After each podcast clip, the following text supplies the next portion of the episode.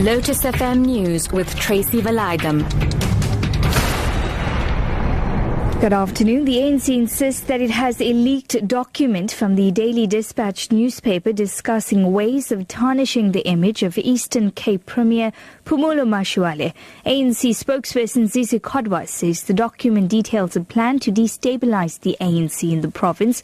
Kodwa says they've requested a meeting with the South African National Editors Forum and the editor of the Daily Dispatch to discuss the situation further. We found some of those discussions in that leaked document to be very unpalatable because they are against what we expect of the media house like Daily Dispatch to do. In fact, from the report and the document, clearly that Daily Dispatch has become a political opposition party which is hell-bent to collapse and to destroy the credibility of the leadership of the ANC, particularly Masualle, our premier in the Eastern Cape.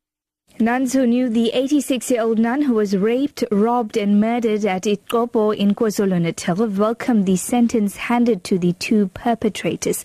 The Peter Pietermaritzburg High Court has sentenced two of them to two life terms each, as well as 18 years imprisonment. Speaking just after the sentencing of Mondli Shozi and Sibongiseni Pungola, Sister Anne Elizabeth Freya said justice had been done. And we are pleased that it is the last time and that we can get to some, some closure. It won't be complete. We are very, very happy to the police that worked round the clock to apprehend them very quickly. I'm very happy before I say that. We're very happy to all the sisters from all the stations that have come. And they felt that justice was done.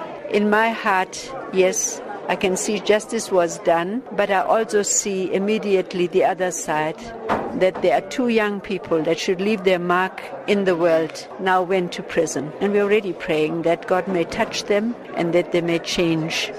A trust fund is to be set up to assist with specific interventions to combat farm attacks and ensure safer agricultural community in KwaZulu-Natal. This has been announced by Provincial Agriculture and Rural Development MEC Cyril Xaba presenting his department's budget of over 2.2 billion rand in the legislature.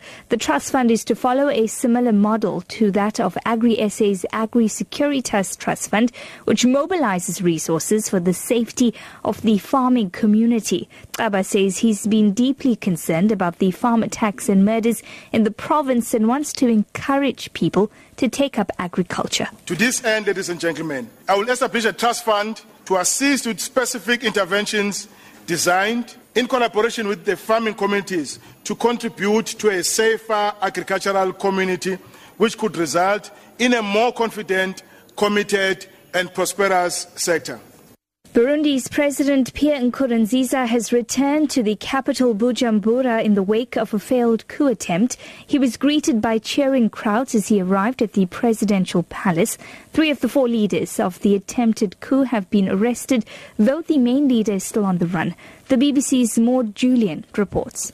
Burundi Security Minister Gabriel Nizigama told the BBC one army general and two senior police officials who took part in an attempted coup were arrested early this morning.